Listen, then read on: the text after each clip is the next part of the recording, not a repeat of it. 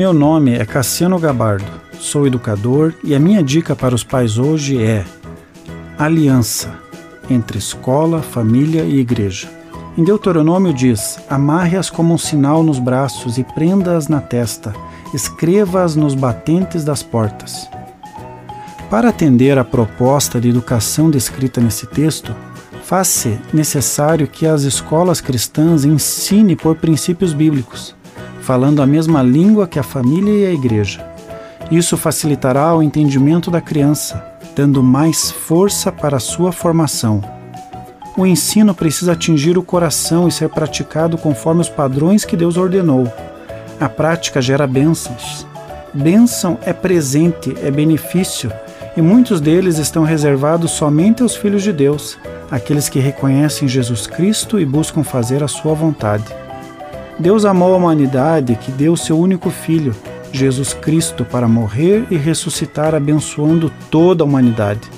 Deus abençoou a humanidade concedendo o sol, a chuva, o oxigênio, os alimentos, a água e tantas outras bênçãos importantes para a vida.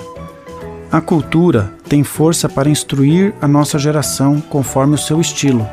Os princípios bíblicos são mais valorosos do que a cultura. A Bíblia nos ensina que os pais são os responsáveis para instruir os filhos, conforme a palavra de Deus, e cuidar para que os filhos não sejam moldados pela cultura, nos aspectos em que ela entra em conflito com a fé cristã. O mundo oferece recursos e a escolha de quais o meu filho pode ou não se servir diz respeito à cosmovisão formada nele. Depende do que foi ensinado e recebido como verdade em seu coração.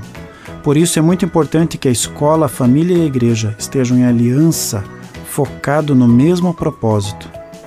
Continue abençoado, você que me ouve e toda a sua família.